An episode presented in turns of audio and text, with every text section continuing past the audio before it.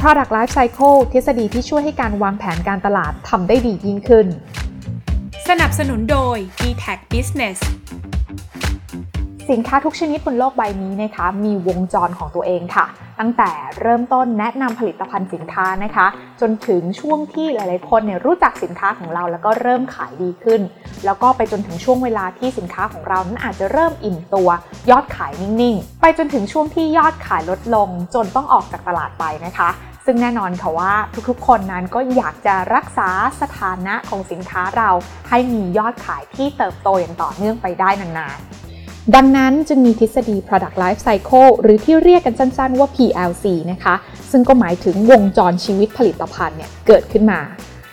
PLC นี้นะคะถูกคิดค้นขึ้นโดยเรมอนด์ เวอร์นอนตั้งแต่ปี 1996 ค่ะถึงแม้ว่าทฤษฎีนี้จะเกิดขึ้นมานานแล้วนะคะแต่ว่าไม่ว่าจะผ่านไปกี่ปีค่ะทฤษฎีนี้ก็ยังดูคลาสสิกเพราะว่าเอามาประยุกต์ใช้ได้ในทุกยุคทุกสมัยข้อดีของทฤษฎีนี้นะคะก็คือหากเรานั้นต้องการวัดค่ะว่าผลิตภัณฑ์ของเราณตอนนี้อยู่ในระดับไหนของตลาดและควรจะใช้กลยุทธ์อะไรในการส่งเสริมยอดขายให้ได้ประสิทธิผลมากที่สุดเราจะสามารถใช้ทฤษฎีวงจรชีวิตผลิตภัณฑ์มาเป็นตัววัดได้ซึ่งตัวแปรสำคัญนะคะที่จะใช้ชี้วัดค่ะว่าสินค้าของเรานั้นกำลังอยู่ในช่วงของวงจรชีวิตผลิตภัณฑ์ช่วงไหนเนี่ยก็จะมียอดขายส่วนแบ่งการตลาดและก็ระยะเวลาเป็นหลักนะคะ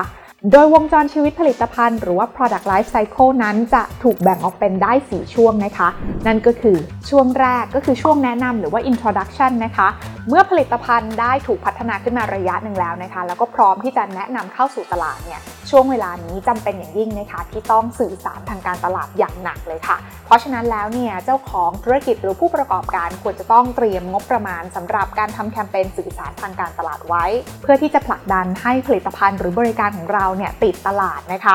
โดยสามารถเลือกใช้เครื่องไม้เครื่องมือทางการตลาดตามความเหมาะสมหรือตามงบประมาณที่เราตั้งใจไว้ได้ค่ะอย่างเช่นการบูสต์โพสต์ใน Facebook Instagram หรือ e-commerce ที่เราใช้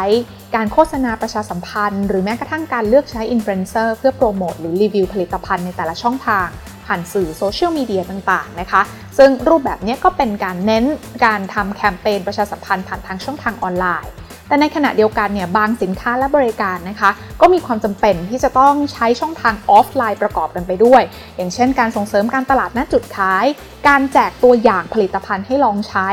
รวมไปถึงการให้ผู้บริโภคนั้นได้มีโอกาสทดลองใช้บริการของเราด้วยตัวเองเพื่อให้เกิดการบอกต่อที่สำคัญนะคะในช่วงแนะนำผลิตภัณฑ์แบบนี้เนี่ยแบรนด์ก็ต้องมั่นใจค่ะว่าผลิตภัณฑ์ที่ออกมานั้นดีที่สุดแล้วก่อนที่จะส่งไปถึงมือผู้บริโภคซึ่งเราเองก็จะสามารถลดความเสี่ยงได้ด้วยการทำแผนธุรกิจสำรวจตลาดทำแบบสอบถามหรือทำวิจัยเบื้องต้นเพื่อที่จะให้เรามีข้อมูลยืนยันนะคะว่าผลิตภัณฑ์ของเรานั้นเกิดจากความต้องการและในตลาดเนี่ยก็มีช่องว่างเกิดขึ้นจริงเพื่อที่จะมุ่งไปสู่ช่วงของการเติบโตของผลิตภัณฑ์ได้ในขั้นต่อไปนั่นเองสิ่งสำคัญเลยที่ควรระวังนะคะในช่วงของการแนะนำผลิตภัณฑ์ให้กับผู้บริโภคได้เริ่มรู้จักเนี่ยนะคะก็คือเรื่องของประสบการณ์ค่ะอย่าไปโฟกัสที่ยอดขายมากนักในช่วงแรกนะคะแต่เราต้องการทำให้ผู้บริโภคนั้นติดใจในผลิตภัณฑ์และสินค้ารวมถึงบริการของเราเพื่อให้เกิดการบอกต่อช่วงที่2ก็คือช่วงของการเติบโตหรือว่า growth stage นะคะซึ่งช่วงเวลานี้เนี่ยต้องบอกว่าหลังจากที่ผู้บริโภคนั้นได้ทดลองใช้สินค้าและบริการของเราแล้วเริ่มติดใจและเกิดการบอกต่อแล้วเนี่ยนะคะก็จะทำให้เราเนี่ยได้ลูกค้าทั้งขาประจำและขาจรช่วงเวลานี้เนี่ยเราก็จะสังเกตเห็นว่ายอดขายหรือว่ารายได้ของกิจการเราเนี่ยจะเริ่มเติบโตดีขึ้นเรื่อยๆซึ่งช่วงนี้เองนะคะคู่แข่งทั้งรายเล็กและก็รายใหญ่เนี่ยก็จะเริ่มเห็นค่ะแล้วก็เริ่มที่อยากจะเข้ามาแย่งชิงส่วนแบ่งการตลาดนี้ของเราไปด้วยโดยทั่วไปแล้วนะคะในช่วงการเติบโตต้องมีการพัฒนาแล้วก็ปรับปรุงผลิตภัณฑ์เพิ่มเติมให้ดีขึ้นอย่างต่อเนื่องค่ะอย่างเช่นการปรับปรุงผลิตภัณฑ์รูปลักษณ์ผลิตภัณฑ์หรือว่าบรรจุภัณฑ์การขยายช่องทางการจัดจำหน่ายให้ครอบคลุมกลุ่มเป้าหมายมากขึ้นก็ช่วยได้นะคะรวมไปถึงการส่งเสริมการตลาดในรูปแบบต่างๆเพื่อที่จะครองส่วนแบ่งตลาดให้ได้มากที่สุดเท่าที่จะเป็นไปได้นั่นเองอย่างไรก็ดีค่ะในช่วงเติบโตยอดขายนั้นจะเพิ่มขึ้นอย่างชัดเจนและต่อเนื่อง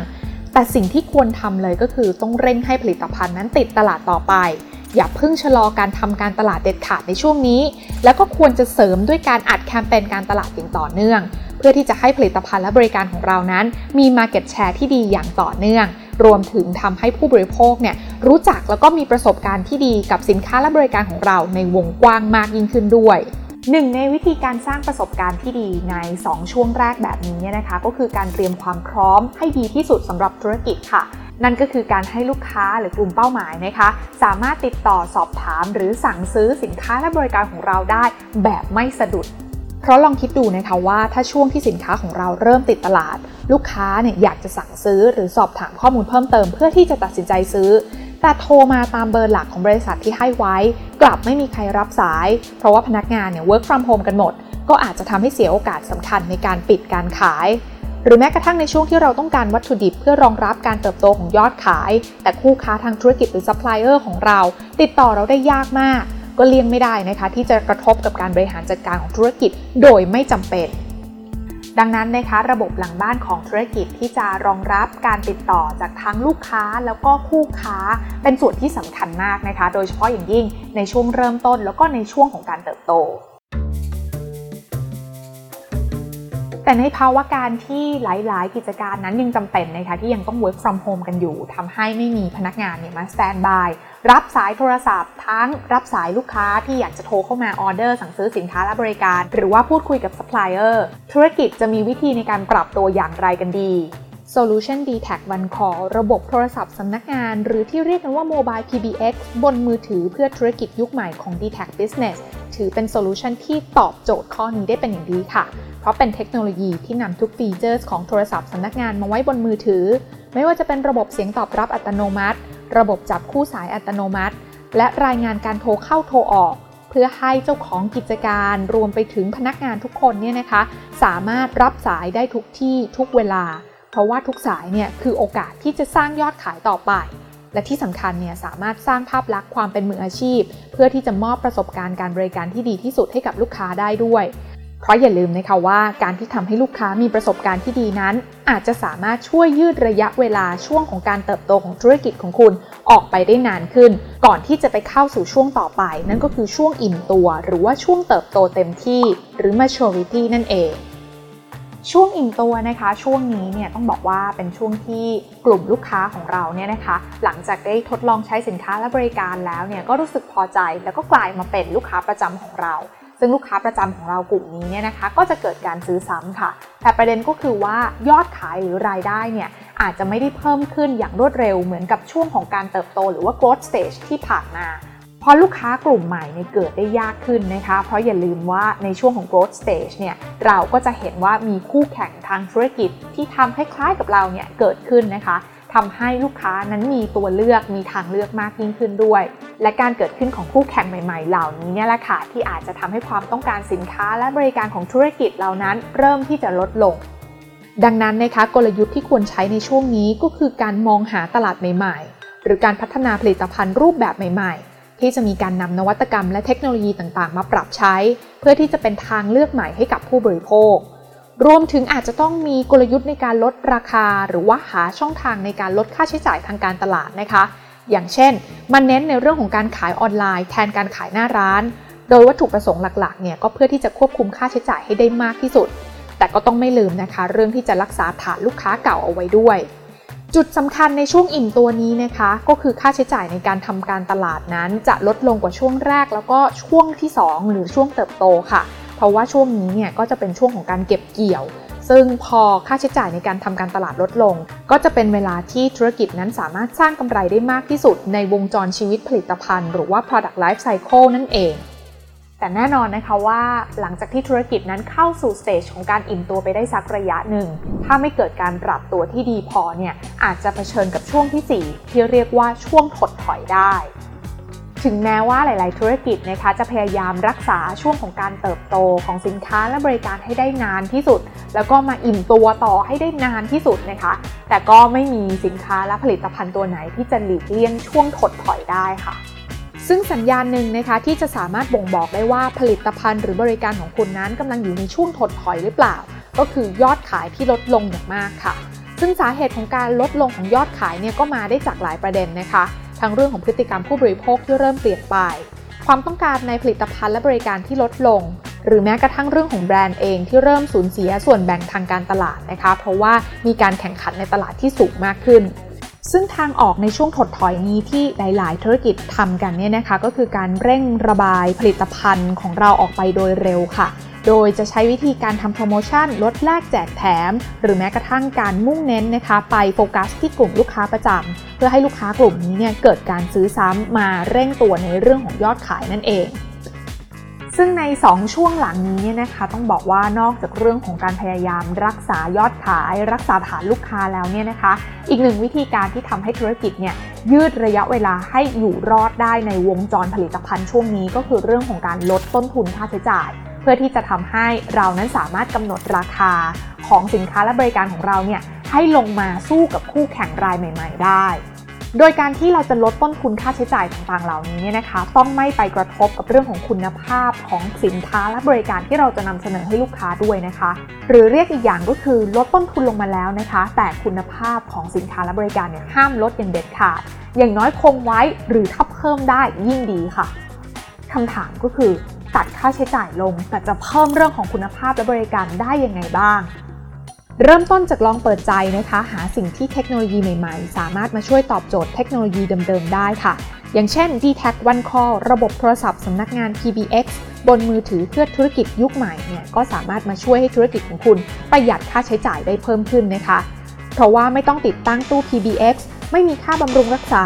ไม่ต้องจ้าง IT มาดูแลรักษาระบบแต่ยังสามารถใช้งานได้เหมือนมีตู้ PBX และที่สำคัญเนี่ยทำได้มากกว่าด้วยแต่ไม่ต้องติดตั้งแล้วก็เดินสายให้วุ่นวายเพียงใช้ SimWorry Free ก็สามารถติดต่อสมัครวันขอเพิ่มได้นะคะแล้วก็พร้อมใช้งานภายใน5วันค่ะนอกจากนี้นะคะยังบริหารจัดการง่ายเพราะว่าสามารถตั้งค่าการใช้งานผ่านมือถือหรือผ่านทางหน้าเว็บได้สะดวกรวดเร็วพร้อมกับมีการควบคุมดูแลจากส่วนกลางได้ด้วยนะคะและถึงแม้ว่าจะเป็นการใช้งานผ่านมือถือนะคะแต่ก็เป็นการเชื่อมต่อด้วยคุณภาพสัญญาณสูงสุดเพราะว่าเป็นการเชื่อมต่อผ่านสัญญาณเสียงที่ให้ความคมชัดแล้วก็ครอบคลุมค่ะไม่ว่าธุรกิจจะไซส์ไหนก็จะสามารถก้าวเข้าสู่การทำงานแบบใหม่ในยุคดิจิทัลหรือว่า post covid ที่ต้องพร้อมอยู่เสมอแบบนี้ได้และไม่ว่าจะต้องทำงานจากที่ไหน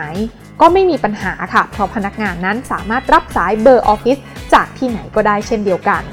dtac OneCall ถือเป็นโซลูชันที่ผลักดันให้ culture การทำงานของธุรกิจนั้นสามารถยืดหยุ่นปรับตัวได้ในทุกสถานการณ์ด้วยราคาแค่เพียง149บาทต่อเบอร์ต่อเดือนซึ่งถือเป็นค่าใช้จ่ายที่สามารถช่วยลดภาระธุรกิจในทุกๆช่วง stage ของ product life cycle หรือว่าวงจรชีวิตผลิตภัณฑ์ได้เป็นอย่างดีค่ะ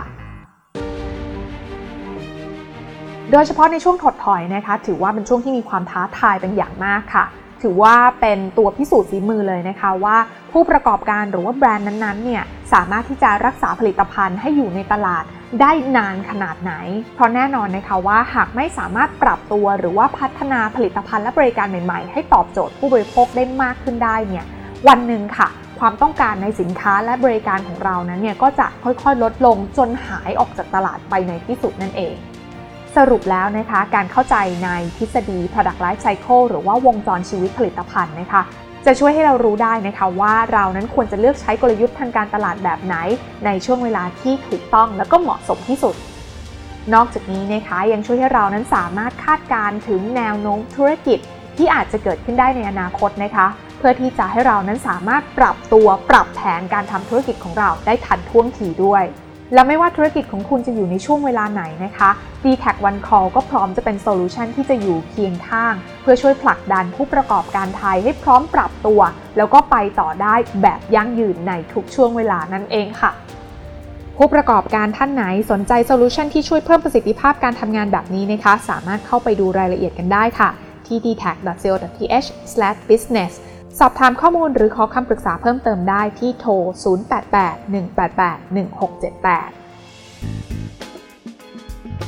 การลงทุนในความรู้ไม่มีความเสี่ยงผู้ลงทุนควรกดติดตามลงทุนแมนได้ในทุกช่องทางเริ่มจาก Subscribe และกดกระดิ่งช่อง YouTube ของลงทุนแมนไว้ตอนนี้เลย